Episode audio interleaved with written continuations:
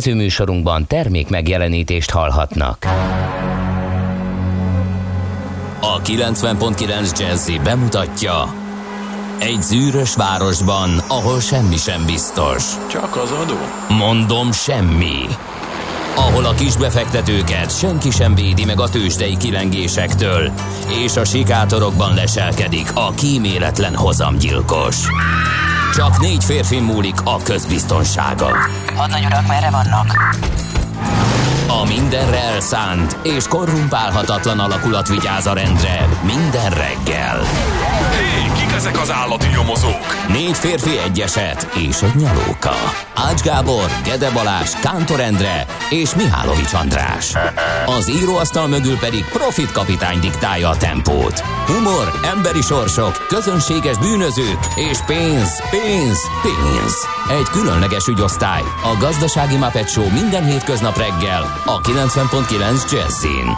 De is figyelj, ne csak a bárányok hallgassanak. De miért? Ha nincs pénzed azért, ha megvan, akkor pedig azért. Millás reggeli. Szólunk és védünk.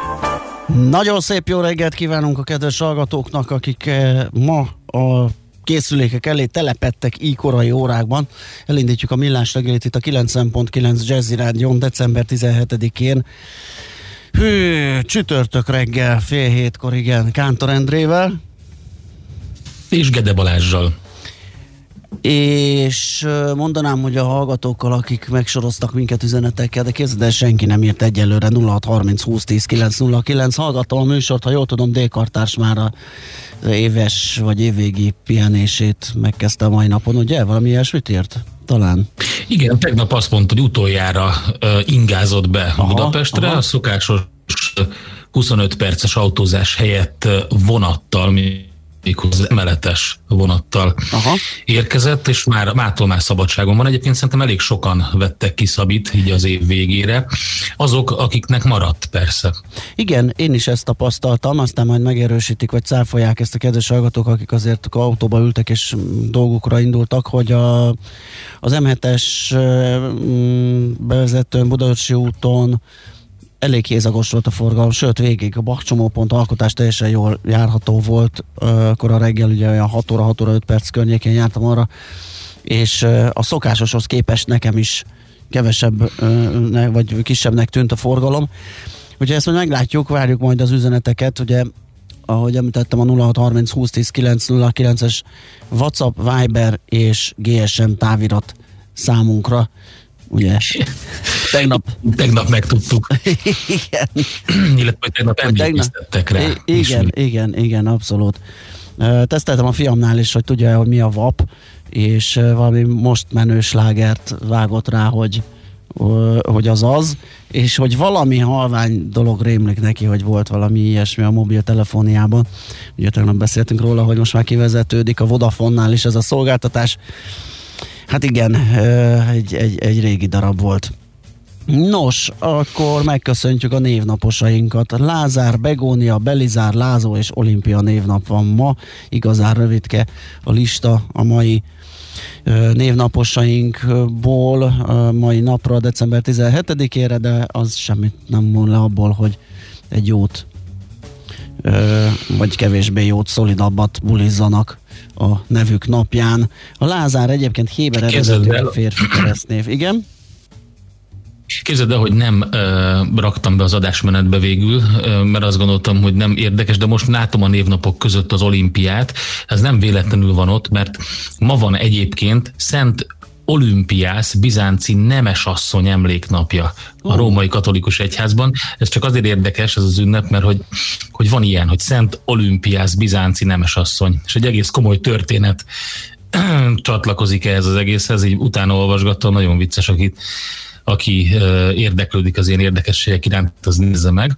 Hát figyelj, Úgyhogy abszolút passzolt volna pedig a, a, itt a naptárunkban, hogy a születésnaposokat is egy nemes asszony ö, kezdi a, a Igen. listát. Ugye időszámításunk 73-ból Taim Hotep, egyiptomi hölgy, ö, akinek ö, Hát eh, már a legjobban ez a sor tetszik a Wikiből. 12. Ptolemájos uralkodásának 9. évében született előkelő családban. Apja Hahapi Akiptamin Num Ré és Hórusz papja, anyja Herán zenész Ta kultuszában.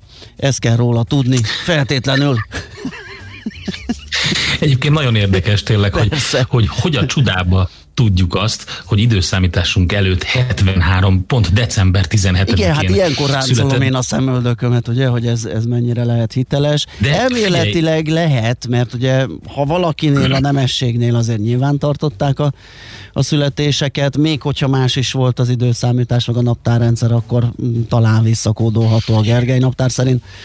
Hát elméletileg Igen, hát itt ez lehet a gond, hogy egyedül, hogyha valaki elrontja ezt a visszakódolást egy pár nappal, de alapvetően be lehet lőni pontosan, sőt, hát ugye a halálának a dátuma is pontosan ismert, és dokumentált dolog, tehát fennmaradt különböző sztéléken, meg hát az irodalomban is, mert ott van egy kis lábjegyzet, hogy honnan is származik ez az információ, és az egyik egyiptomi irodalmi alapmű, ami 1973-ban jelent meg, Miriam Lichtheim tollából, az ókori egyiptomi irodalom, a kései korszak című mű. Ez az, aminek három kiadást is megért, és ebből van egyébként a pontosan megadva a születési és haláldátuma. Tehát ez, ez volt az érdekes ebben a Time Hotep egyiptomi hölgyben.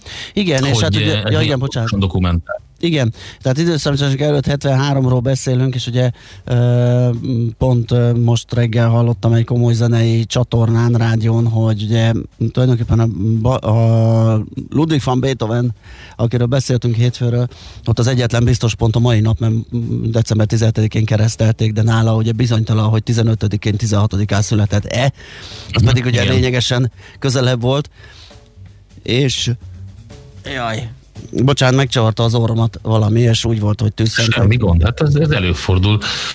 Én azt mondom akkor, hogy menjünk tovább, és nézzük Jó. meg, hogy kik vannak azok, akik még ma születtek. Hát, hogy vannak zenészek, színészek, Pápák. de a, talán a az egyik legnagyobb alak a mai napon, ez nem más, mint Ferenc pápa, aki 1936-ban született ezen a napon.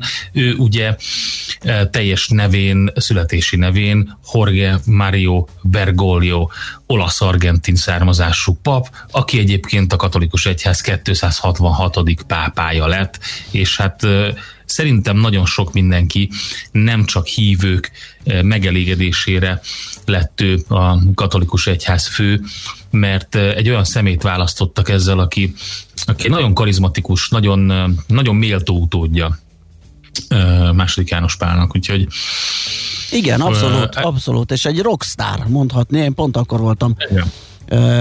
a Vatikánban két évvel ezelőtt amikor volt szerencsém, hát találkozni vele. Túlzás, ugye kinézett ott a szokásos kis ablak, ablakán a, a vasárnapi misét követően dél körül, és pár szót intézett ott a Szentpétertéri tömeghez, és hát ezt nem értettem, mert olaszul beszél mindig, de néztem az arcokat, és néztem az embereket, hogy hogyan fogadják, és tényleg eszméletlen, hogy, hogy té- tényleg egy ilyen, egy ilyen nagyon menő pápa, és tökre szeretik, és, és mindenki számára befogadható az üzenetei. Hát igen, vannak kritikusai, Persze, akik azt mondják, egyházi körökből, hogy hát azért kicsit túl so, sokat engedett, meg túl világi Igen, nézetei politikai vannak. de... is vannak, de hát azzal együtt mi szeretjük. És köszöntjük aztán, ismét nagy szeretettel. Így van, aztán egy másik rockstar is született 49-ben, méghozzá Paul Rogers, a angol rockénekes. Én szerintem nagyon kevesen vannak, akinek nincs meg a Free egyik legnagyobb rock sláger. Gyakorlatilag az összes rock antológián rajta van annak a zenekarnak, és talán sokan azt gondolják, hogy egy számos zenekarról van szó, mert, csak azt lehetett hallani tőle, de hát ő természetesen ott volt nagyon sok zenekarban. Az elején aztán a Bad Company tagja is volt, de közreműködött két stúdióalbumon a Jimmy Page-el is, um, aztán turnézott vendégénekesként a Queen-nel, ugye 2004-2009 között, úgyhogy egy um, eléggé ismert, elismert uh, tagja a hát a klasszikus rock korszaknak egészen a napjainkig aktív Paul Rogers. Na hát ö, aztán nézzük a listánkat. Bill Pullman, amerikai színész, 1953. Kérlek szépen meg kellett néznem, hogy ki. Ne vicce. Látod, ez a baj Bill Pullmannel, hogy nagyon sokan nem tudják, hogy kicsoda, pedig az egyik legnagyobb karakterszínész és színész. Sokan csak elnök úrként tisztelik, mert ugye Igen, már tudom. benne látom. volt a függetlenség napjába. Igen, a, De a nagy klasszikus Igen. függetlenség napjában. Hát igen, igen, igen. Ö, nem de nagyon sok jó filmje van egyébként. Illetve biztos, hogy van jó filmje is. Megnézni. Igen. Hm?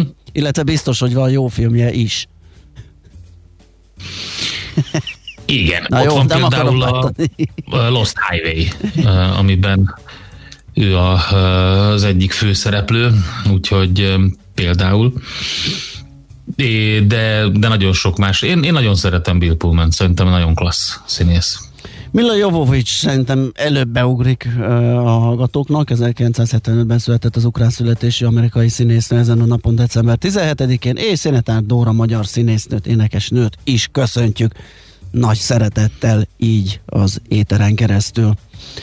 Nos, hát uh, ekkorka lett És mondjuk el, a... hogy mit, milyen események voltak. Hát a fontos kereskedelmi esemény Ja, de, volt a de, mai de napon. elmondhatjuk, kereskedelmi és, és légügyi esemény tulajdonképpen, hogyha kettőt kell kiemelnünk. A kereskedelmi, ugye, amit említesz, az az 1992-ben ezen a napon aláírásra kerülő észak-amerikai szabadkereskedelmi megállapodás, amit az amerikai, akkori amerikai elnök George Bush és a kanadai miniszterelnök Brian Mulroney és a mexikói elnök Carlos Salinas de Gortari írtak alá, és láttak el kézjegyükkel.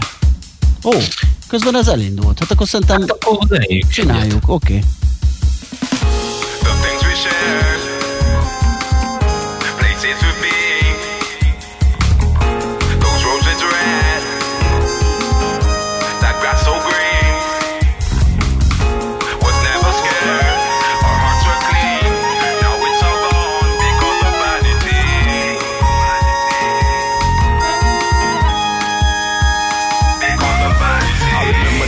zit ook met for a fool when I had to obey your every single rule. So selfish, you never used to share your food. I was helpless, but still looking for the good. The shadow was me when you were in the spotlight. The villain was me while you were doing it right. So checklist, everything is done tonight. I'll leave this, but I'm not going without a fight. I'm done with the slow mo. Ready, set, let's go. Now I got my own flow, rolling like a big stone, spinning like a cyclone. Tough to the last bone, ready for the big show. Never gonna stop, no. So I'ma do it 100 when I'm doing it. Nobody shouldn't talk if they never put their foot in it. You say you love me, but you do it for the benefits. So bye bye as you fall to the precipice. The things we share, places we've been, those roses red, that grass so green, was never scared. Our hearts were clean. Now it's all gone because of vanity. The things we share, places we've been, those roses red, that grass so green, was never scared. Our hearts were clean. Now it's all gone because of vanity. I just wanna be me, cause I learned from the best. Now you know how it feels when you're left with the rest. In the back on your knees, living life full of stress. While I keep moving forward, going straight to success. Now I do more, you do less. So just let me be free, let me out of my nest. Like a bird from the tree, cause I have to confess. You think you're controlling me, it's not the way that you dress. But how far you can see, now I do more, you do. So just let me be free, let me out of my nest. Like a bird from the tree, cause I have to confess. You think you're controlling me, it's not the way that you dress. But how far you can see, now I do more, you do less. So just let me be free, let me out of my nest. Like a bird from the tree, cause I have to confess. You think you're controlling me, it's not the way that you dress. But how far you can see, the things we share, places we be, those roses red, that grass so green, was never scared. Our hearts were clean, now it's all gone because of vanity. The things we share, places we be, those roses red, that grass so green, was never scared. Our hearts were clean, now it's all gone. Ez a Millás reggeli továbbra is itt a 90.9 Jazzy Rádion, és több mindent is megírtak a hallgatók. Az egyik, igen, hogy Milan Jovovics az ukrán-szerb, vagy orosz-szerb származású, de Ukrajnában született, ö, Kijevben született színésznő és modell, egészen pontosan. És a másik, amit kaptunk, igen, Bia Pullman nagy szerepei közül ugye az űrgolyhókban is ö, abban klasszikus volt. Eleve az űrbolygók szerintem egy méltánytalanul el raktárt valami, amit el, föl kell emelni a megfelelő helyre. Szóval Hát ezt, eh, ezt nem tudom, ezen elgondolkodom addig, amíg kilépsz és visszalépsz Endre, mert szerintem fölvette egy ilyen űrgolyhós, ö, ilyen, ilyen Space Monster ö, hangot, úgyhogy légy szíves ezzel kezdjél valamit. Addig én elkezdem tanulmányozni a különböző online orgánumokat, megkeresvén azt, hogy ki mivel indítja a mai napot, és rögtön fellapoztam a napi.hu elektronikus hasábjait, ami azzal indít ma, hogy szörnyű macera csomagolni, kiszállítani, de most ezt kell csinálni, ez egy idézet egy vendéglőstől, és hát az ő helyzetükről van itt szó ebben a cégben, ugye jól odavágott nekik a járvány szitu, talán, talán, hogyha lehet rangsorolni, kérdés, hogy kell-e, hogy kinek fájt a legjobban, így gazdasági oldalról a, a járvány, hát a vendéglősök azok mindenképp ott vannak a, az élvonalban, ugye az idegenforgalommal karöltve, és ez dolgozza fel a cikk, és veszi sorra, hogy vendéglősök, éttermesek, biztosok hogyan tudták, tudják átélni ezt az időszakot, hiszen még vastagon benne vagyunk. Na, akkor ha minden rendben van Abszolút. a hangommal, meg gargalizáltam egyet, Ah, jó, akkor oké. el tudom mondani, hogy az Trilláztál. m mik vannak. Például a kisfaludi pályázatokról ír az m Címe a cikknek az, hogy gazdag magyarok lesznek még gazdagabbak közpénzből. Hát itt a milliárdos forgalmú cégek tulajdonosairól van szó, akik is kaptak vissza nem térítendő állami milliókat a Magyar Turisztikai Ügynökségtől a vendégházaik szépítésére, zuhanykabin és kukatároló is közpénzből épül, írja az m de alapvetően ugye arról van szó, hogy a turisztikai ügynökség által indított összesen 300 milliárd forintos kisfaludi hotel és panziófejlesztési program és a pályázat eh, nyertesei között eh, nézle, lehetett körülnézni, eh, és akkor így pár különlegességet szemezgetett ki az m hogy eh, ki az, aki a nyertesek között van. Eh, Kicsit eh, úgy tűnik az elején, hogy egy kicsit ilyen pikírt a cím és a megfogalmazás. Az adatok azok érdekesek, át lehet olvasgatni. Portfolio.hu tanulmányozgatom, egy méretes Novák Katalin interjú a ma reggeli, bocsánat, kezdőanyag, és a Dunafer helyzetével is foglalkozik a lap. Most dőlhet el egy egész magyar térség sorsa, de mit művel a kormány címmel. A hetek óta tartott Dunajvárosi Vasmű nehéz helyzetének legújabb felvonása érkezett el, amely egy ponton lényegesen különbözik a korábbi fejezetektől, az állam nem vállalt benne aktív szerepet. Uh, ugye a korábbi években rendre megjelent a megmentő szerepében, amikor kedvezőtlen hírekkel került a figyelem középpontjába, a Dunafer ezáltal, vagy ezúttal ez a kormányzati fellépés kommunikáció most elmaradt. Nagyon úgy tűnik viszont, hogy a cég működésének mostani fejezete kritikus ponthoz ért. Uh, csütörtökön közgyűlést tartanak, vagyis ma, és épp a fontos cégbírósági határidő lejáratának napján teszik mindezt, úgyhogy egy kicsit a Dunafer sztoriról lehet itt olvasni ebben a cikkben. Egy olyan ö, orgánumból idézek most, amit nem nagyon szoktunk alapszemlébe bevonni, ez pedig a könyvesmagazin.hu. Ott egy érdekes cikket lehet arról olvasni, megfogta, vagy elkapta a figyelmemet a Novák Katalin, amit mondtál. Pont róla írnak egyébként. Novák Katalin tíz éve még arról írt, hogy nehéz választani az anyaság és a hivatás között, Hát ugye arról szól a cikk, hogy tíz évvel ezelőtt egészen máshogy látta ezt Igen. a kérdést, amiről ugye elterjedt ez a videó. A Teréz anyu pályázatra írta meg, hogy mennyi áldozatot jelent csak anyukának lenni, és milyen nehéz választani az anyaság és a hivatás között, az írásáért pedig külön díjat kapott akkor. Ez azért érdekes, mert itt a Millás reggeliben mi is nagyon sokat beszéltünk arról, hogy a nemek közti béregyenlőség az hogy áll Magyarországon, ugye a férfiak és a nők közti bérszakadék átlagosan 21 százalék, miközben a vezetőknek mindössze 6,5 százalék a nő. Több vállalkozó nő is volt a vendégünk, és ők is elmondták azt, hogy hogy eh, hogy látják ezt az egészet, szóval ez a problémakör, ez létezik, és foglalkoztunk vele, és úgy tűnik egyébként, hogy Novák Katalin is eh, anyaként, amikor a gyerekeivel volt otthon, akkor teljesen máshogy látta a helyzetet, mint most. Ö, jó, hát én még keresek. Van még egy. Van még egy? Na, akkor létszi, mert én itt Egy elég fontos, a Kubiton is lehetett olvasni, de hát ugye körbe ment, a BBC-től indult, és onnan ered a hír. Ami egészen elképesztő, de hát hogy is mondjam, az egyik híres hacker filozófiai mondattal szeretném ezt alátámasztani, vagy mottóval, ez a disappointed but not surprised.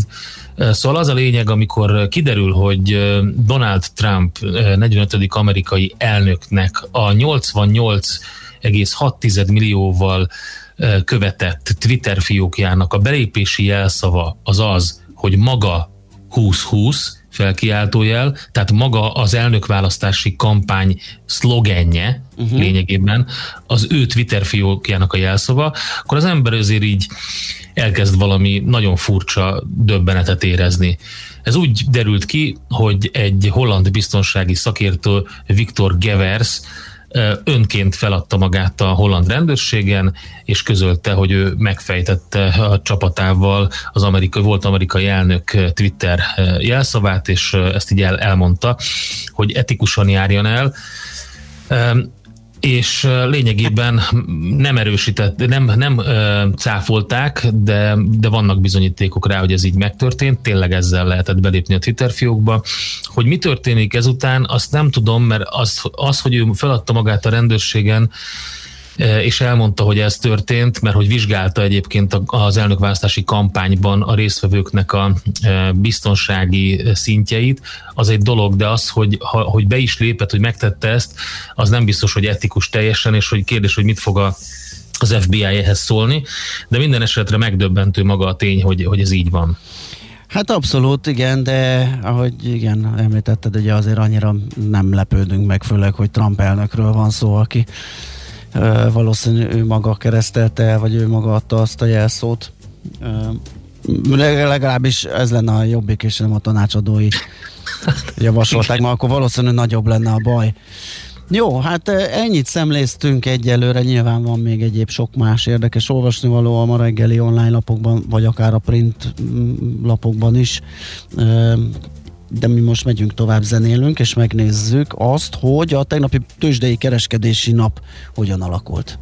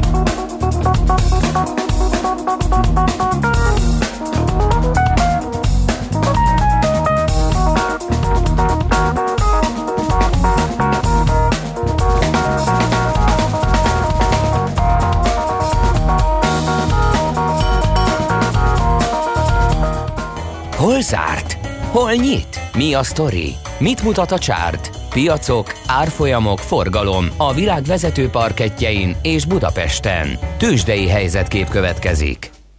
Hát most szembesülök azzal, hogy mi lett a vége a budapesti érték bőrze tegnapi mozgásának, gatyarepesztő ralli mondhatnánk, 17 pontos emelkedés, kérem tisztelettel, ez 4 század százalékos elmozdulás az indexben.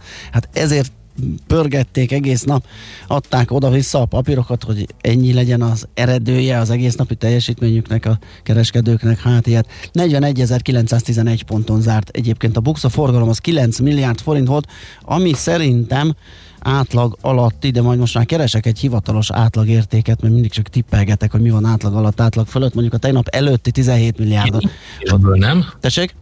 Érzésből mondjuk. Hát érzésből igen, mert mindig a 10 körül van, de ez most már, de időnként ez mozog nyilván, hogyha van több erős kereskedési nap, akkor ez elkezd fölfelé kúszni, hogyha lanyhábbak, akkor lefelé. Most épp szerintem fölfelé változik a, az átlagforgalom, mert az utóbbi időben aktívabb a kereskedés a budapesti értéktősdén is, ahogy az a világban is megfigyelhető.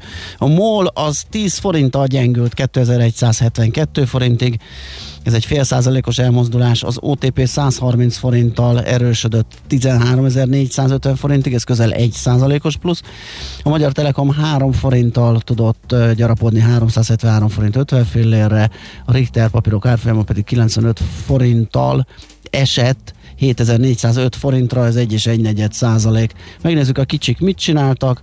Hát ez itt is csuda, csuda nagy sziporkázás volt, 1,67 század pont, vagyis 5 század százalékos emelkedés, úgyhogy a nagy testvéréhez hasonlóan mozdult el a kisebb Bumix. Érdekesség lesz a Budapesti értéktősdén.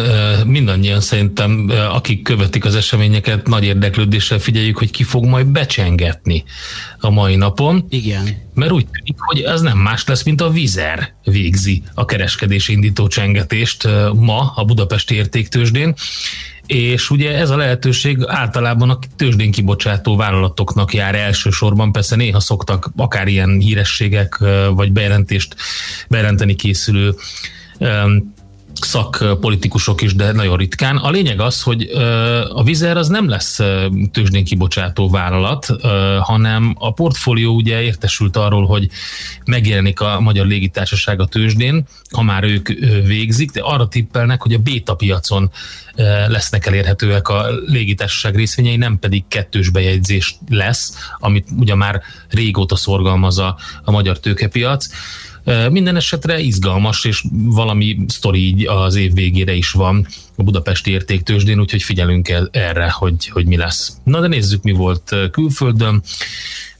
Pozitív hangulatban zárnak most nem sokára a távol-keleti tőzsdék, Japánban 0,3%-os plusz alakult ki, és mindjárt zár két percen belül a Nikkei. A Hang Seng Index is 0,3%-os pluszban zárt Hongkongban, és a Shanghai Composite is 1%-os pluszban van. Pozitív volt a kép Európában, másfél százalékos DAX plusz, ugye jól kezdte a napot a német tőzsdeindex a pozitív híreknek és a vakcinával kapcsolatos híreknek köszönhetően, és meg is tartotta ezt az erejét. A FUCI is erősödött majdnem egy százalékkal, és a Párizsi mutató is tudott erősödni ugyancsak 0,3 százalékkal, de mégis.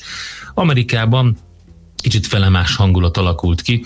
A Nasdaq emelkedni tudott, az S&P is, a Dow Jones azonban egy picit vesztett értékéből 0,1%-ot, tehát nem sokat. A Nasdaq fél százalékos erősödéssel zárt, az S&P 0,2%-os erősödéssel, és itt a DAO komponensek közül a legerősebb a Microsoft volt a, a nagy volumenben gazdát cserélt papírok közül, ott majdnem 2,4%-os plusz jött össze, a Citigroup is jól szerepelt 0,1%-kal, az Apple, a GE és a Google vesztett árfolyamából nem olyan nagyon, hát a GE azért 1,7%-kal, a többiek azért fél százalék alatt bőven és hogyha megnézzük, hogy kik voltak azok, akik igazán jól szerepeltek, akkor kérem szépen egy gyorsételmi lánc, a Chipotle Mexican Grill 4% fölött zárta a tegnapi kereskedési napot. Negatív oldalon pedig tovább van mélyrepülésben az Apartment Investment Management Company, ugye egy eh, ingatlan eh, piaci cégről van szó, 8% fölötti mínuszt hozott össze. Olaj, arany, nézzük csak gyorsan, mit történik, 48 dollár 34 centen az olaj árfolyam, egy pici erősödés van, az aranynál is fél százalékos erősödés 1871 dolláron. De az igazi sztori, tudod, hol van? A bitcoinban, kérem tisztelettel. Tegnap új csúcsra hágott, és ma meg az egyenesen a bevadulás. 22.145 dollár per bitcoin. Bevadulás. Abszolút, abszolút. A gaty- na, itt, na itt repednek a gatyák, kérem szépen, mert itt a új csúcson is mindenki próbál beszállni, vagy aki lemaradt, az most rohan, és hát itt lehet olvasgatni, hogy a legmeredekebb a 100 ezer, az 500 ezer, avagy a két milliós árfolyam prognózisokat. Igen, úgyhogy szerintem most vérszemet kapott mindenki, aki eddig nem volt benne. Szerintem mindenki nyugodjon le. Az le- Igen, az lenne, az lenne a legjobb, de egyelőre az árfolyam diagram nem ezt mutatja, hogy itt valami nagy nyugodtság lenne. Eszméletlenül neki rongyoltak és vágtat a bitcoin, hát hogy hol áll meg azt mi nem tudjuk, mi csak olvasgatjuk ezeket a nagyon vérmes reményekről szóló elemzéseket. Tőzsdei helyzetkép hangzott el a Millás reggeliben. Igen, De csak annyit szerettem volna mondani, hogy Jan Schmidt Andi elmondja a legfrissebb híreket, információkat, már tegnap éppen hiányolta valaki a kedves hallgatók közül. Hát itt van, elhoztuk nektek, úgyhogy ő, ővé most a főszerep, aztán majd jövünk vissza mi, rengeteg érdekesség a mai műsorban is, természetesen egy hírcsokor Budapest és környékéről, aztán utána megnézzük azt, hogy miért kell regisztrálni, és mi lesz az adatainkkal. Hú, az jó lenne, ha tudnánk tisztázni, igen, mert nekem nagyon zavaros ez a történet, úgyhogy meg A vakcina regisztráció jogi és adatvédelmi szempontokból jön majd, tehát itt eh, 7 óra után a Millás reggeliben lesz négyzetméter rovatunk, és heti alapozónk is természetesen. Jó nap, Ricsi majd elmondja, hogy mi van akkor, amikor a birodalom visszavág. Műsorunkban termék megjelenítést hallhattak. A lakosság nagy része heveny mobilózisban szenved.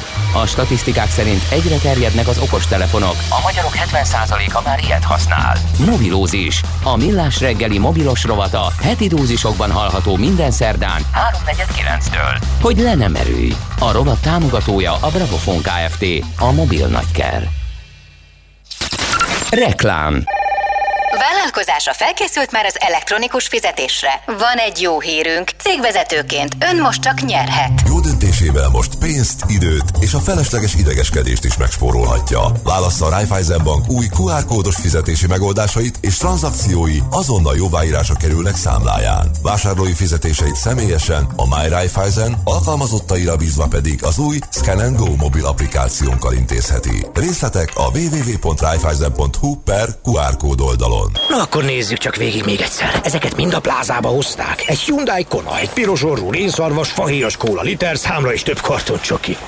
Megtudhatom, hogy mégis mik a terveik ezekkel a kellékekkel. Téged is érdekelnek a részletek? Akkor kövesd a Dunapláza oldalát december 5-e és 23-a között. Részletek dunapláza.hu Reklámot hallottak. Hírek a 90.9 Jazzin. Jóvá hagyta az Európai Parlament az Unió következő 7 éves költségvetését. Továbbra is látogatási tilalom van az idős otthonokban. Párás borongós idő lesz a folytatásban is, ónos szétálással. Jó reggelt kívánok a mikrofonnál, Schmidt Andi. Elfogadta az Európai Parlament az Európai Unió következő 7 éves 2021 és 2027 közötti költségvetését és a járvány okozta károk enyhítésére létrehozott helyreállítási alapot. A tételek között jelentős többletforrás áll majd rendelkezésre, többek között az egészségügyi, a kutatást támogató Horizon és az Erasmus oktatási programokra. Előzőleg a testület megszavazta a jogállamisági feltételrendszert, ami az uniós források védelmét szolgálja a jövőben. Az új rendelet értelmében az uniós kifizetések visszatarthatók azoktól az országoktól, ahol az uniós források kezelése kapcsán bebizonyosodik a jogállamiság megsértése. Akár már december 23-án jóvá hagyhatja a Pfizer-BioNTech koronavírus elleni vakcináját az Európai Unió, közölte az Európai Bizottság alelnöke. Margaritis Kinas elmondta, ha az Európai Gyógyszerügynökség előzőleg jóváhagyja az oltóanyag forgalmazását, az Európai Bizottság készen áll arra, hogy gyorsított kétnapos eljárásban rábólincson a végleges engedélyezésre. Az alelnök ugyanakkor hozzátette, az oltóanyag önmagában semmit sem jelent, a beoltottság a legfontosabb, ezért minden uniós tagállamnak stabil oltási programmal kell rendelkeznie. Legutóbb újabb 2800 embernél mutatták ki itthon a koronavírust. A kiszűrt aktív fertőzöttek 197 ezeren vannak. Meghalt 144 többségében idős krónikus beteg, így a járvány kezdete óta az elhunytak száma megközelíti a 7400-at. A koronavírus fertőzésen átesettek körülbelül 6 hónapig védettek az újrafertőződéstől, mondta a Nemzeti Népegészségügyi Központ járványügyi osztályvezetője. Valgóci Ágnes hangsúlyozta, aki tavasszal vészelte át a betegséget, annak érdemes kérnie a védőoltást. Aki azonban a második hullámban fertőződött meg, annak egyelőre még nem szükséges. Továbbra is érvényben van a látogatási és kijárási tilalom a szociális intézményekben, idős otthonokban. Erről is Galgóci Ágnes beszélt. Elmondta, hogy az ünnepek közelettével meg fogják teremteni annak a lehetőségét, hogy az idősek is hozzátartozói kapcsolatot tartassanak egymással. Az erről szóló határozatot a napokban kapják meg a szociális intézmények. Adománykártyákkal is lehet támogatni a rászorulókat a Magyar Máltai Szeretett Szolgálat jótékonysági akciójában. Az idei már a 24. év, amikor az ünnepi nagy bevásárlásokhoz kapcsolódva gyűjtenek a hátrányos helyzetű családoknak. Idén a tartós élelmiszerek helyébe lépnek az adománykártyák, amelyeket néhány száz forintért meg lehet vásárolni hétfőig a spárüzleteiben. Tilos lesz tűzi játékozni szilveszterkor. A járványveszély miatt a kormány megtiltja a pirotechnikai eszközök árusítását és használatát is, az esti kijárási tilalom betartása és a csoportosulások elkerülése érdekében. Petárdát máskor sem lehetett eladni és használni, de ezúttal az évvégén amúgy engedélyezett tűzi játék is tilos. A szabálysértés akár 150 ezer forinttal is büntethető. És végül az időjárásról. Tonyomóan borult párás időnk lesz a folytatásban is tartós kötfoltokkal, több helyen előfordul szitálás, néhol kisebb eső, ónos szitálás, gyenge ónos eső sem kizárt. A napot nem igen látjuk, tehát ma sem, a hőmérséklet napközben 2 és 6 fok között alakul. Köszönöm figyelmüket, a hírszerkesztőt Schmidt-Tandit hallották. Budapest legfrissebb közlekedési hírei a 90.9 Jazzin a City Taxi Dispécsejétől. Jó reggelt kívánok a kedves hallgatóknak! Jelentős tolódásról még nem kell számítani az utakon. A Rádió utcában a Buráros tér után burkolatjavítás miatt korlátozásra kell készülni, a forgalom egy szakaszon a parkolósában haladhat. Továbbá az Ülői úton befele a Pöttyös utca után lezárták a külső sávot gázvezetékjavítás miatt. Tizedik kelet Maglódi úton kifele, a Lavotta utca után sávszűkületre számítsanak, egy rövidebb szakaszon vízvezetékjavítás miatt. Köszönöm a figyelmüket, további jó utat kívánok! A hírek után már is folytatódik a millás reggeli, itt a 90.9 jazz Következő műsorunkban termék megjelenítést hallhatnak.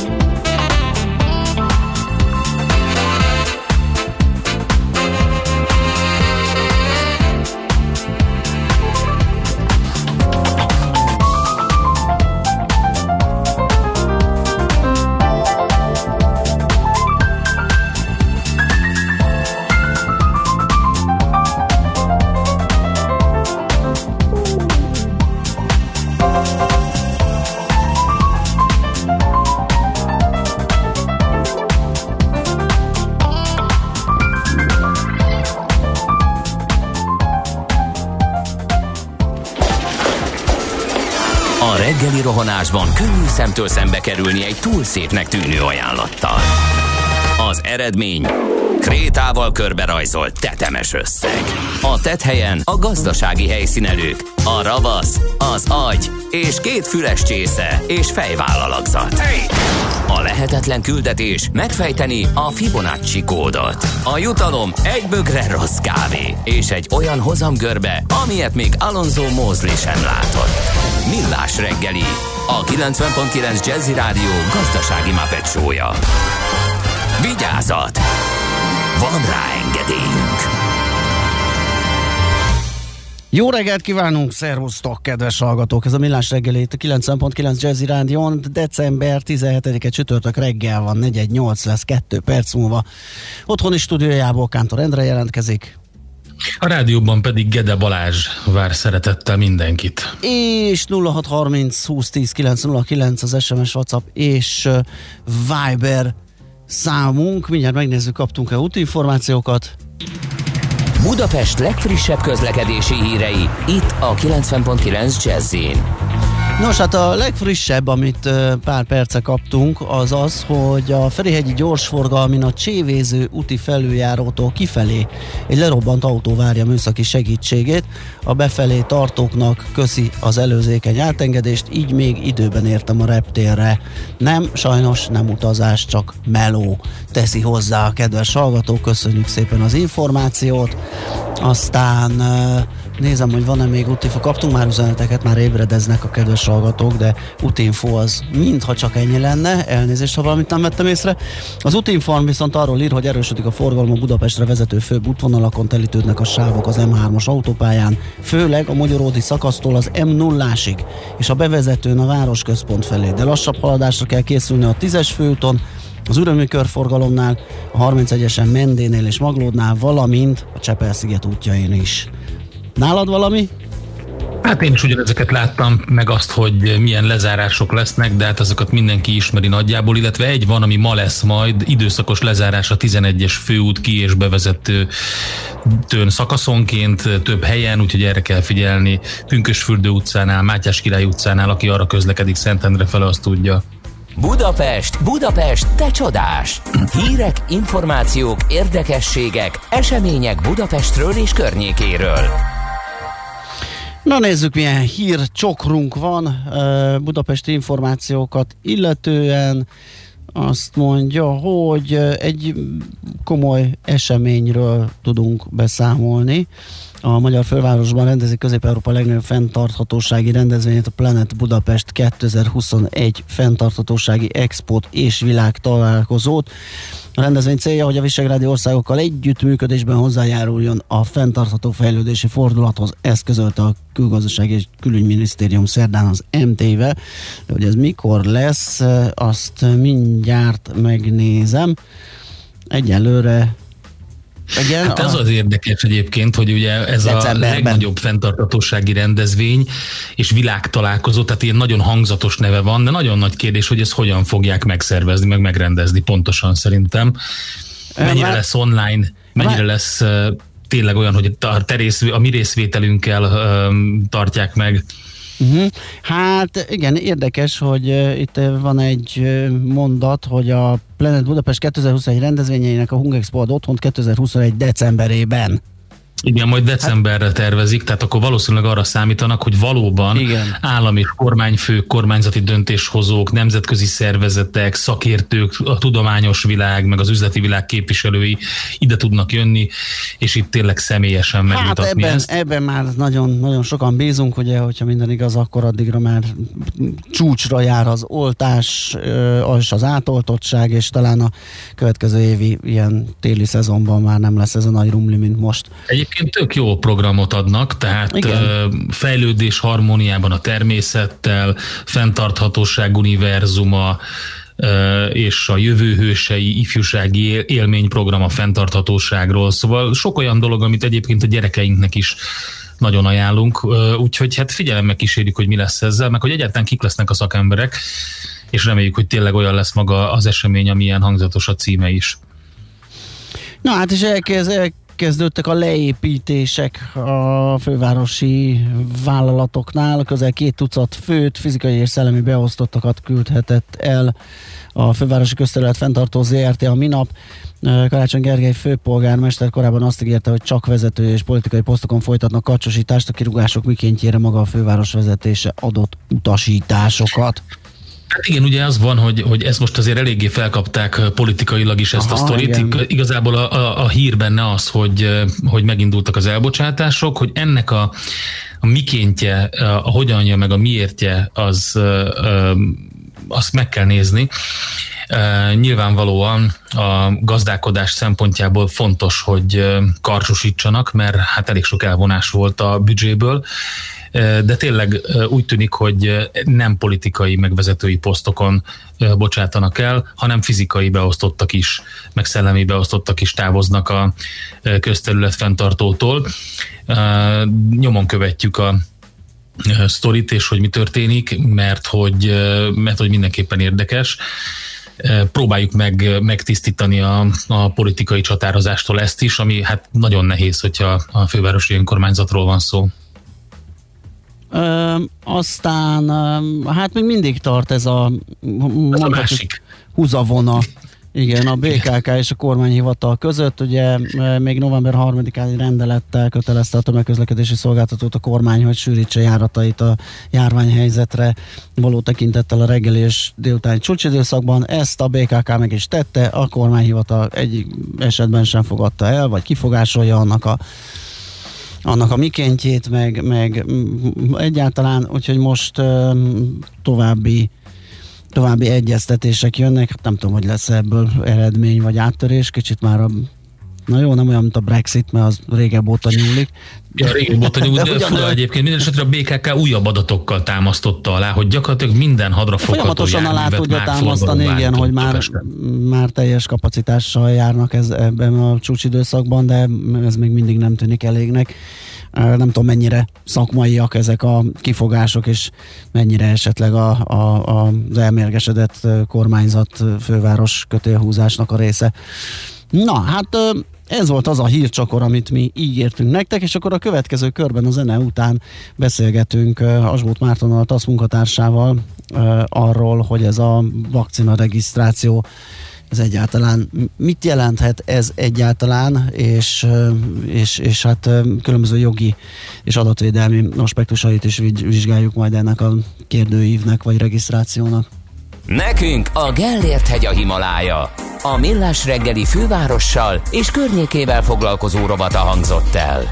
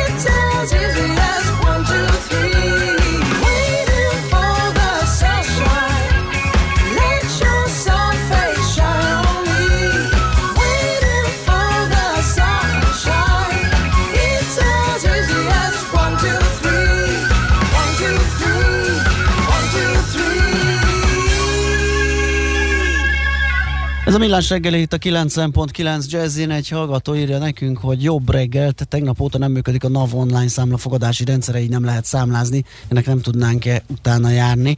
Én ma nem csekkoltam, hogy így van-e, de egyébként attól még lehet számlázni, legalábbis a számlász.hu a hiba üzenettel együtt azt írta, hogy nyugodtan ki lehet állítani, elraktározza azokat az adatokat, amiket adatközlésre át kell adni az adóhatóságnak, és majd amikor visszaáll a rendszer, akkor szépen kötegelve beküldi Igen. oda, hogy feldolgozásra kerüljön. Én néztem a számlász.hu-t, nálam nem jelzett hibát ma reggel, ki tudja, majd meglátjuk. Oké, okay. uh, akkor az a téma jön, amit beharangoztunk, és amire már itt a hallgatók is uh, gyúrnak, és már előre üzentek.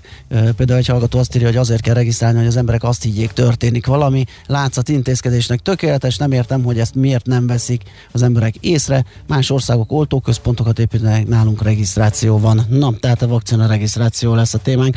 Asbot Mártonnal, a TASZ munkatársával, a Magánszféra projekt vezetőjével nézzük ezt meg. Szia, jó reggelt! Jó reggelt kívánok! Hát ugye többünknek föltűnt, hogy elég furcsa ez a, ez a regisztrációs adatlap.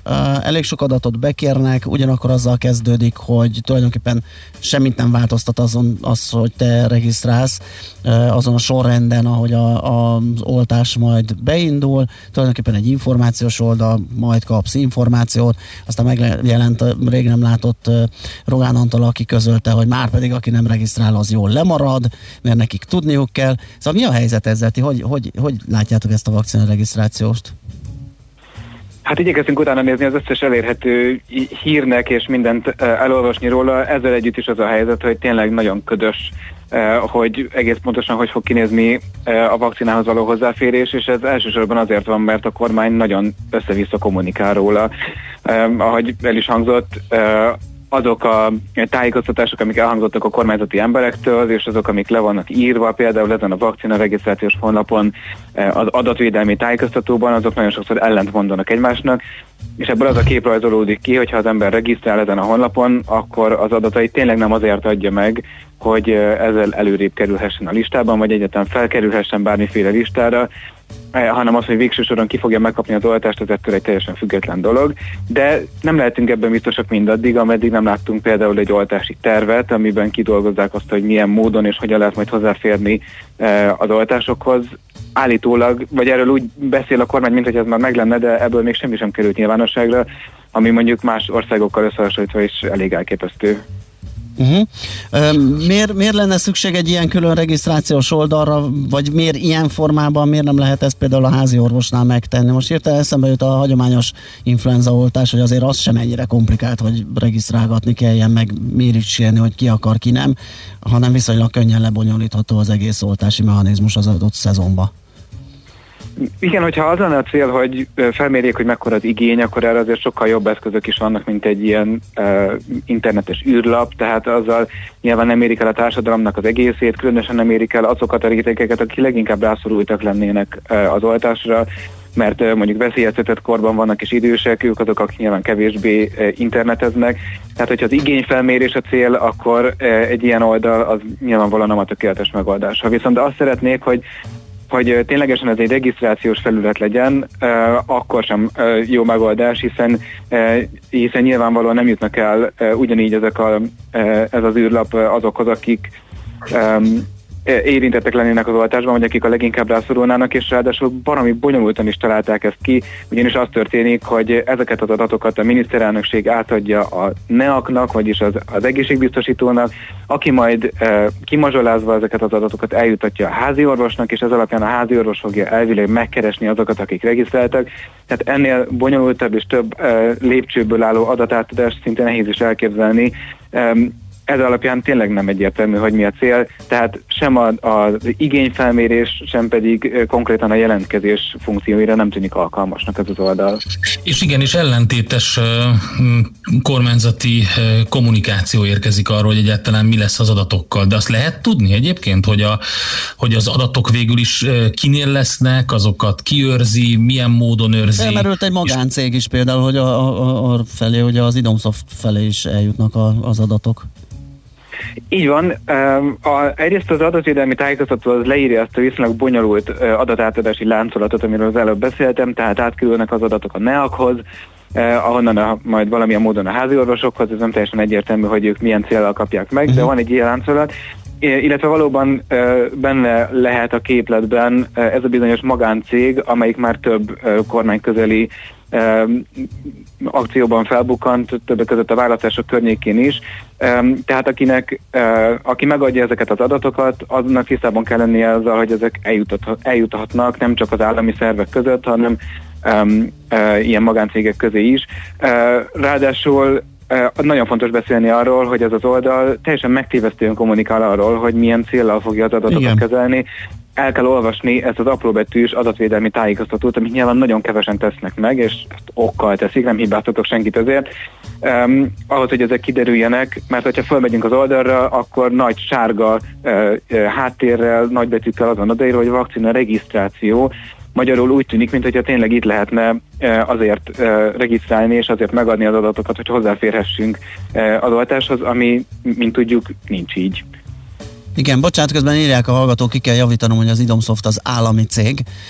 Üm, igen, elképzelhető, de, vagy elhisszük, de azzal együtt ugye egy csomó más dologban is részt vett, ami miatt nem megint csak elgondolkozik az ember, hogy, hogy hova kerülhetnek az adatai. Kell-e egyáltalán ilyen részletességű és ennyi adat ahhoz, hogyha ez tényleg csak egy igényfelmérés?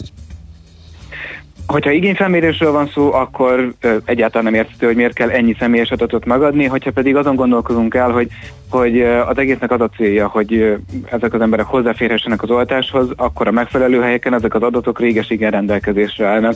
Tehát az egészségbiztosítónál vagy a házi orvosnál minden adat megvan ahhoz, hogy ezeket az embereket be lehessen azonosítani, hogy el lehessen jutni hozzájuk, hogy fel lehessen őket keresni.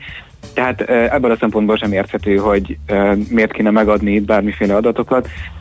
Úgyhogy az egésznek a végkövetkeztetése valóban az, hogy, hogy sokkal inkább úgy tűnik, hogy ez valamiféle oly- olyan akció, ami ö, azt az érzetet kelti, hogy itt már történik valami, ö, hogy a miniszterelnök által sokszor beharangozott ö, védőoltás már tényleg a küszöbön van, és ez is egy lépés ahhoz, hogy hozzá lehessen férni, de valójában ez keveset fog számítani, vagy talán egyáltalán nem is fog számítani, hogy ki az, aki regisztrált, és ki az, aki nem.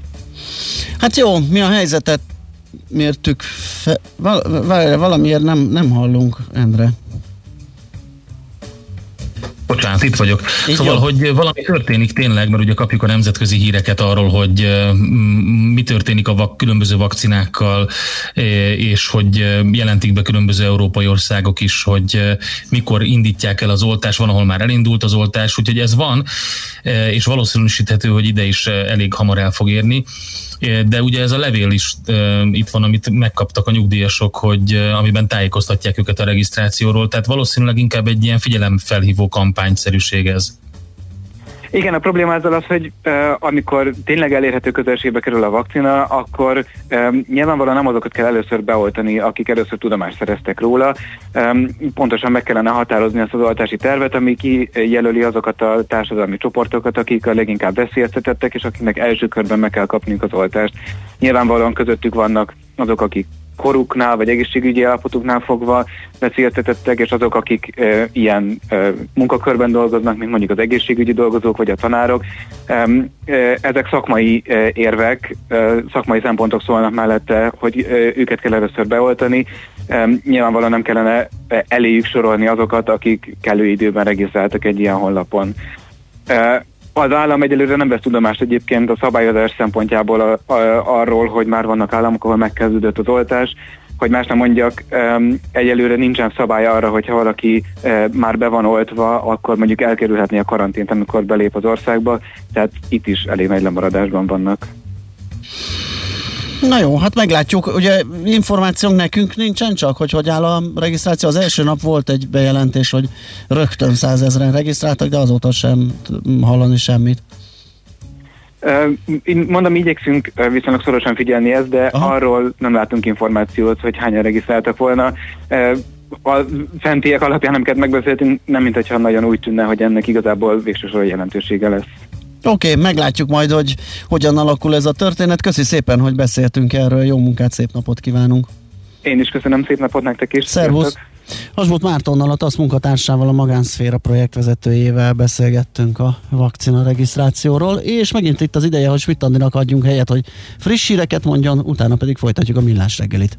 Műsorunkban termék megjelenítést hallhattak. Társadalmi célú reklám következik. Itt a 90.9 Jazzin. Az én nevem Kriszti. Anyukámmal az utcán éltünk, de hideg lett, és megfáztam. Kórházban is voltam. Most bekutkózott engem anya az SOS-be. Itt vigyáznak rám, amíg anya megoldja, hogy legyen hol laknunk. A 60-as számot SMS-ben elküldöd a 13600-ra, 500 forinttal segíthetsz anyukámnak, hogy szép legyen a karácsonyunk. Segítesz, ugye? 60-at a 13600-ra. Köszönjük, hogyan is támogatja az SOS gyermekfalvakban élő gyermekeket. www.sos.hu készült az SOS gyermekfalvak megbízásából. A társadalmi célú reklám után hamarosan visszatérünk a stílusos zenékhez. Itt a 90.9 Jazzin.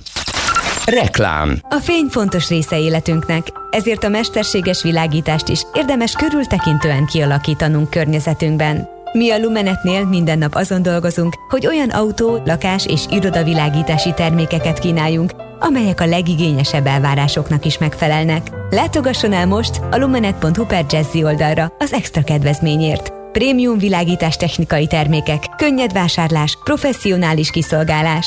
Lumenet. A világítás itt kezdődik.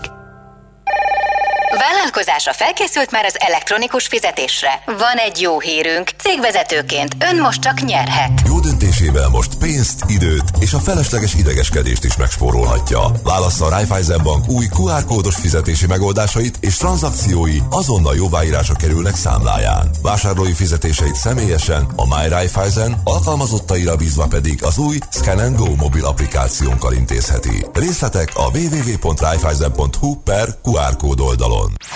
Reklámot hallottak. Rövid hírek a 90.9 Jazzin.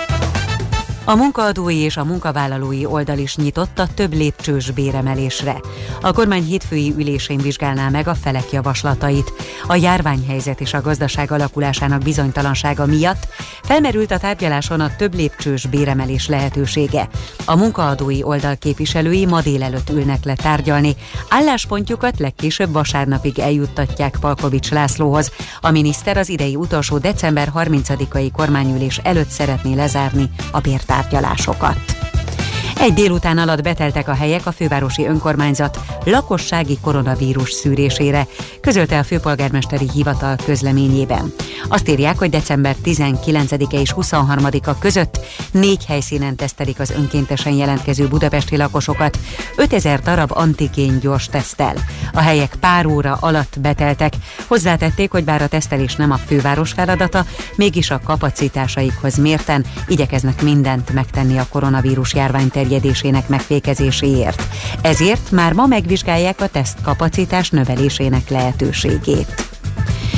Fegyelmezettséget kér a szombaton kezdődő téli szünet idejére a köznevelésért felelős államtitkár a diákoktól. Ha nem romlik a helyzet, akkor januárban folytatódhat a tantermi oktatás az általános iskolákban, majd a középiskolákban is visszatérhetnek a normál tanrendhez. Bővítették a járvány elleni védekezésben dolgozó azon munkatársak körét, akik ingyenesen használhatják a tömegközlekedést az egész országban. Ez szerint mostantól nem kell jegyet venniük a szociális, a gyermekjóléti vagy gyermekvédelmi intézményben dolgozóknak, a kedvezmény vonatkozik a közszolgálati tisztviselőkre, a kormányzati igazgatásban dolgozókra, a honvédségnél és rendvédelmi szerveknél foglalkoztatottakra is. Már a következő elnök választásra készül Donald Trump. Kampánycsapata egy támogatóknak küldött adománygyűjtő e-mailben azt a kérdést tette fel, hogy induljon-e az elnök választáson 2024-ben. Számolt be a CNN. De nem ez az egyetlen lépése a következő választás felé.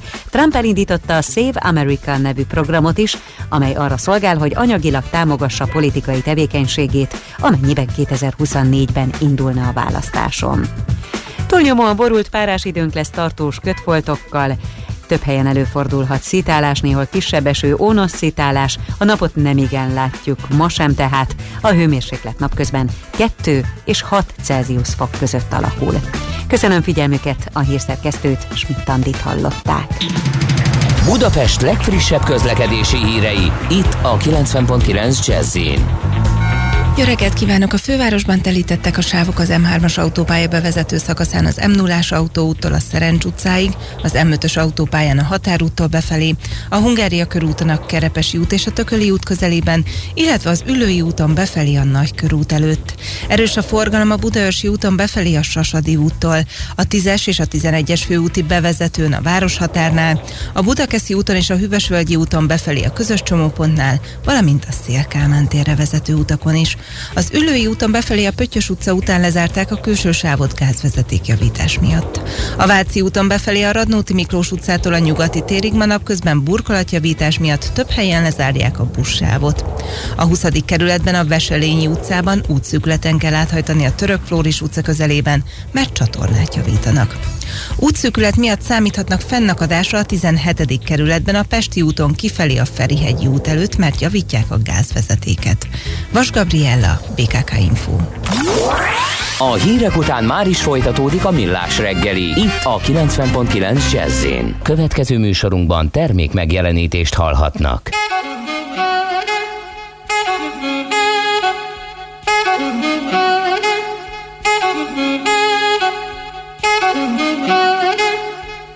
Thank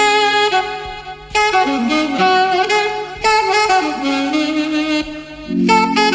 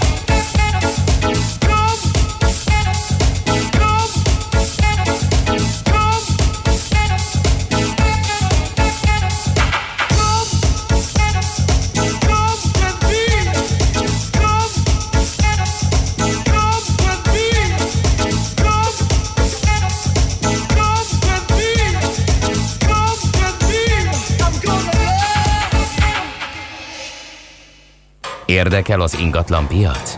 Befektetni szeretnél? Irodát vagy lakást keresel? Építkezel, felújítasz? Vagy energetikai megoldások érdekelnek? Nem tudod még, hogy mindezt miből finanszírozd? Mi segítünk! Hallgassd a négyzetmétert, a millás reggeli ingatlan rovatát. Ingatlan ügyek rálátással. Kicsit az okos otthonokról fogunk beszélgetni, és arról, hogy nem várt helyről kapott támogatást az okos otthon koncepció, vagy ez a megoldás, mert hogy a járványhelyzet is beleszól ennek a megítélésébe, de hogy hogyan, milyen irányban a Szaras Péterrel, a Kameleon Smart Home ZRT vezérigazgatójával beszéljük meg. Jó reggelt kívánunk! Jó reggelt, üdvözlöm a hallgatókat. Készült egy felmérés, ugye, ami szerint a közösségi médiában, meg egyéb helyeken is egyre inkább téma az okos otthon, és az is kiderül, hogy talán van összefüggés a népszerűségének a növekedése és a járványhelyzet között. Ez mi lehet? Igen, egy nagyszabású kutatást indítottunk pont amiatt, hogy lássuk azt, hogy a Covid hogyan hatott az okos otthon piacra, és elég jó és meglepő eredmények is születtek. Ja, azt néztük, hogy a tavaly december és januári adatokhoz képest most hogyan áll a, a népszerűsége az okos otthonnak. Ezt ugye abból tudtuk lemérni, hogy megnéztük a, a közösségi médiába a kommenteket egy mesterséges algoritmussal, uh-huh. és leszűrtük, hogy mennyire beszélnek erről a témáról az emberek, és nem csak azt szűrtük le, hogy mennyire beszélnek, hanem azt is, hogy milyen kontextusban említik az adott kulcsszavakat, hogy negatív vagy pozitív és igazából az jött le belőle, hogy ö, 40%-kal több a, a téma most így az okos otthonnal kapcsolatban a Covid járvány után. Volt egy nagy beesése egyébként ezeknek a megjegyzéseknek, itt április tájéken nyilván az emberek a koronavírusról beszéltek inkább, de utána elkezdett erősödni és följönni. Igen, ott egyáltalán mindenfelé megállt az élet, ugye nyilván az ingatlan fejlesztés, Igen. forgalmazás, és ezzel együtt ugye az okos otthonról gondolkodás is megváltozhatott. Igen, ugye... De egyáltalán mi minősül okos otthonnak? Tehát, hogy ö, mi az a, az a gyűjtő, amiben beletartozik, hogyha valaki... Mondja, honnantól okos okos az otthon, ugye egy ilyen fényerő szabályzós kapcsoló az már okos otthon, vagy, vagy egy komplexebb rendszertől nevezhetjük annak? Igen, ez jó kérdés egyébként. Sokszor, amikor beszélgetek emberekkel, akkor általában arra asszociálnak az okos otthonból, hogy ez valamiféle ilyen távirányító, ez a lakásnak a távirányítója. De, de én azt gondolom, hogy nem ez a lényeg egy okos otthonnak. Nyilván a távoli vezérlés azért ez egy fontos dolog, de sokkal inkább előtérbe tenném azokat az automatizmusokat, amik segítik az embernek az életét. Olyan dolgok ezek, ami ez akár a mobiltelefont elő se kell menni. Mondok egy pár példát, például amikor lefekszünk, ugye megnyomok egy gombot az ágyam mellett, lehúzódik az összes redőny, bezáródik az ajtó, lekapcsolódnak a villanyok, hogyha fölébredek, kimegyek mondjuk egy pohár vizet inni, akkor szépen halványfény kikísér a, a konyhába, visszafele pedig leoltódik, tehát itt nem nyomtam meg egy, egy gombot sem, mégis a ház ahhoz idomult, ahogy én élek. Ugyanez, hogyha mondjuk a tetőtéri ablakot nyitva hagyom, akkor szól az eső esetén, becsukja magától, hogy elzárja a vizet, hogyha víztörés van. Tehát ezekre gondolok, ami a biztonsággal és a kényelemmel összefüggő hétköznapi dolgok, amiben tud segíteni. Uh-huh. Mennyire jellemző az elterjedésében az, hogy ezt főleg esetleg új lakások építésénél ö, alkalmazzák most már egyre inkább, mert hogy erre van egy vevői igény, és mennyire utólagosan gondolják úgy az ingatlan tulajdonosok, hogy ezt beépítik? Ja, eléggé benne vagyunk így az ingatlan piacban, lakóparkokkal is dolgozunk, meg ilyen több száz lakásos ö, épületekbe telepítjük a rendszereket, és azt figyeltem meg, hogy egy, egy ideig nagyon működtek ezek a vezeték nélküli rendszerek. Ugye egyszerű volt az ingatlan beruházóknak ezt telepíteni, mert uh, ugye megvette egy doboz eszközt, odaadta az ügyfélnek, vagy beszerelte néhány helyre, és ugye ezek nagyon korlátozott funkcionalitást adnak, tehát ugye nincsenek meg azok a lehetőségek, amit már tervezésnél bele lehet tenni egy okos otthonba. Másik pedig sokkal megbízhatatlanabb. Ez a kutatás egyébként arra is rávilágított, hogy az emberek a beszéd témával leginkább a security meg a biztonságról beszélnek Aha. az okos otthonokkal kapcsolatban. Tehát ez volt a top téma, és csak utána jött a szórakozás, meg az, hogy milyen funkciók vannak, meg azok hogyan működnek. Itt, uh, itt az egyik csúcs egyébként a kutatásnál az volt, hogy ugye felfedeztek egy, egy sérülést a Bluetooth szabványba, aminek kapcsán távolról le lehetett kapcsolni az eszközöket, és újra lehetett indítani, és ez minden olyan eszközt érintett, aki, aki Bluetooth használ. Ilyen lehet akár egy égő, vagy bármilyen olyan rendszer, és ez is rávilágít arra, hogy a vezeték nélküli technológiának mindig megvannak azok a veszélyei, hogy kívülről, távolról ugye hozzáférhető a rendszer, a vezetékesnél ilyen nincs, csak hát a vezetékes meg tervezni kell, uh-huh. viszont egy sokkal stabilabb rendszer van, és az ingatlan beruházóknál azt látom, hogy kezdenek egyre jobban elmenni. Azok a tenderek, most már vannak olyan tenderek, amiket úgy írnak ki egy 200-300 lakásos társasházra, hogy csak vezetékes rendszerrel lehet tenderezni. Uh-huh. És mi van az utólagos telepítése? Ezt azért is kérdezem, mert hogyha a járvány kapcsán esetleg ez most népszerűbbé vált, vagy, vagy egy fontos témává vált, akkor gyanítom, hogy sokan elgondolkoznak azon, hogy utólag is ö, telepítsenek ilyen rendszereket. Már csak azért is, ugye az otthonunk is egy ilyen multifunkciós ö, helyenként iroda, helyenként otthon, helyenként műhely, helyenként péküzem ö, mi alakul, ugye, tehát ennek a kiszolgálását is segítheti ennek a terjedése. Nem beszélve Igen, arról igen. ugye, hogy jövő évtől ez a felújítási támogatás esetleg erre is kiterjeszthető. Persze, ez benne van egyébként a Aha. programban is, hogy erre ugyanúgy lehet használni, ráadásul ugye ez környezetvédelmi szempontból is, is előnyös az okos otthon, mert csomó olyan dologba segít például mondjuk meg tud, meg tud az ember vele takarítani vizet, meg energiát, hogyha mondjuk azonnal odalép a csaphoz, kinyitja és rögtön meleg víz folyik belőle, vagy ugye le tudja húzni a redőnyöket, amikor kívülről süt a nap, hogy, hogy napközben nem melegedjen annyira a lakás, tehát összefügg a, a környezetvédelemmel. De azt gondolom visszatérve a kérdésre, hogy, hogy mennyire nehéz utólagosan telepíteni, ez rendszerfüggő. Mi a rendszerünket úgy alakítottuk ki, Kamilannál, hogy hogy gyakorlatilag a meglévő infrastruktúrára támaszkodik, és utólag is könnyen beszerelhető. Nyilván ez nem mindegyik ilyen, tehát például amit egy csillagpontba kell kiépíteni, és minden egy helyre bekábelezésre kell, hogy kerüljön, azt utólag sokkal nehezebb megoldani, mert az egy teljes hálózati átalakítást igényel az, az áram infrastruktúrába.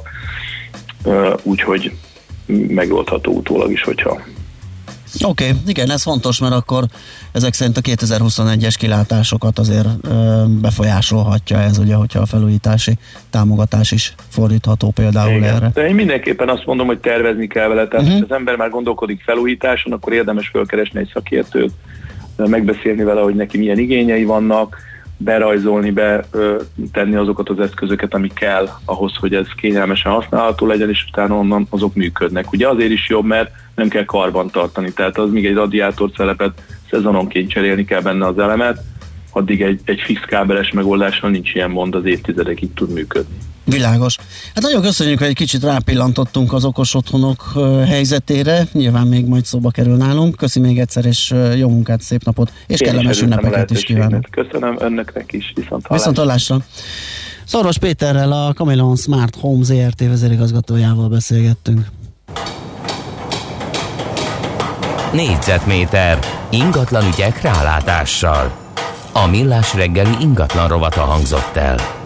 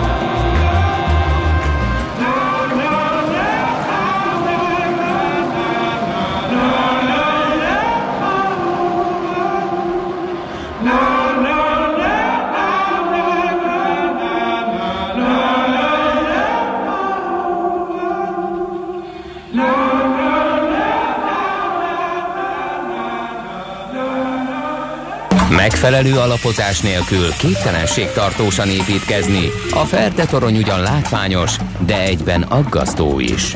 Kerüld el, hogy alaptalan döntések miatt Ferde pénztarnyat építs. Támogasd meg tudásodat a Millás reggeli heti alapozójával. Sokat beszélgetünk a digitális technológiai vállalatokról, meg nézegetjük az árfolyamokat, és hát mindenki láthatja, hogy egy ilyen jól időzített befektetéssel csillomossá lehet válni, és gyakorlatilag mindenki ezen pörög, hogy neki digitális vállalatban kell egy befektetés, hogy ö, megfelelő anyagi körülmények között élhessen, de vagy, vagy Vagy a Disneynél például, ezt nem tudom, láttad, de mit művelt a, csak az elmúlt gyors jelentés óta a Disney. Ö, nem láttam, hogy mit művelt a Akkor Disney. csak mondom neked, hogy 30 százalék. Na jó, de a Disneynek már van olyan robotja, amit pislog, meg forgatja a szemét, meg minden, hogy már lassan az is technológiai vállalat. A Disney már digitális vállalat? Nem tudom, mindjárt rendet teszünk ez ügyben, meg a- ab- abban van is, ugye, hogy a nem digitálisok, a hagyományosok hogyan nyomulnak és hogyan próbálnak lépést tartani ezzel a tempóval. Jó nap, Rihárdal, az Akkord Alapkezelő ZRT portfólió menedzserével váltunk pár szót. Szia, jó reggelt! Szervusztok, jó reggelt mindenkinek! Lassan érdemes lehet foglalkozni a hagyományos cégekkel is, ugye? Figyelni kell őket. Szerintem a következő egy-két-három év arról fog szólni, hogy ez a, ez a nagyon éles ketté választás, hogy technológiai vállalat, hagyományos vállalat, ez, ez el fog mosódni, sőt nagyon-nagyon sok esetben elindult egy új trend a 2000, valahol már 17-18-as évben, de a 2020-as év ugye a digitalizálás kényszerhelyzetével, tehát amikor megvizsgálja minden vállalat így az év végén, hogy mennyire digitalizált és milyen károkat okozott esetleg magának az, hogy nem volt jelen az online térben megfelelő mértékben, vagy mi- milyen jó volt, hogy mondjuk már egy digitális stratégiát 17-ben vagy 18-ban elkezdett, akkor az látszik, hogy aki hagyományos vállalatként jól muzsikál már az online térben, annak a részvény árfolyama 18 végétől kvázi úgy tud menni, mint, a, mint egy átlagos technológiai vállalaté. Tehát nagyon érdekes kérdés, hogyha így, így, így megvizsgálnánk például, hogy egy target áruház az nagyobbat ment jóval az elmúlt két, két és negyed évben, mint az amúgy szignifikáns mértékben emelkedő Amazon. Egy Walmart is alig 10% ponttal van lemaradva az Amazontól, uh-huh. de a Disney megverte a Netflixet, és a Nike ugyanúgy teljesített, mint a Nasdaq 100 index. Pusztán azért, hogyha mondjuk három céget vizsgálunk meg, ami ami azért egy birodalom a saját területén, és tulajdonképpen egy, egy, egy vezető amerikai vállalat, a Nike-t, a Walmartot és a Disney-t, az látható, hogy a, a sikeres digitális stratégiájuk az, az nagyon szép részvénypiaci teljesítményt tudott mutatni ezeknél a cégeknél a, az elmúlt időszakban. Hogy egy-két számot említsek. Uh-huh. A Nike az gyakorlatilag egy nagyon-nagyon rossz negyedéve volt az idei első negyedéve, ami náluk pont így március 1-től május 31-ig van.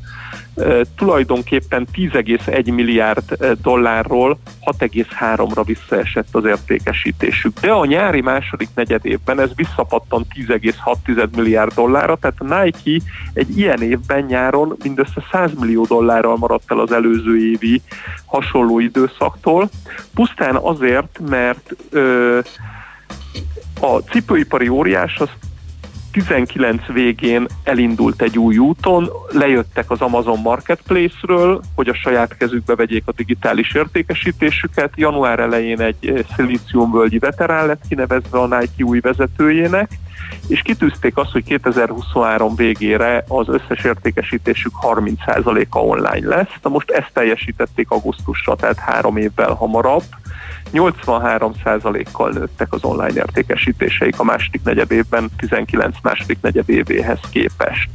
Ezt is felülmúlja a Walmart, akinek 97%-os növekmény van az online értékesítéseiben a második negyed évben, de már az első negyed évben is 74% volt.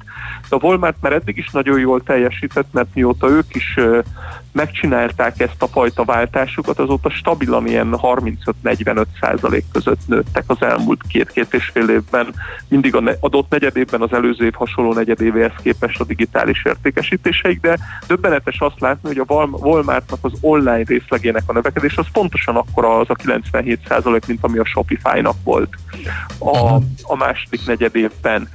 És a Covid azért a Walmartnál.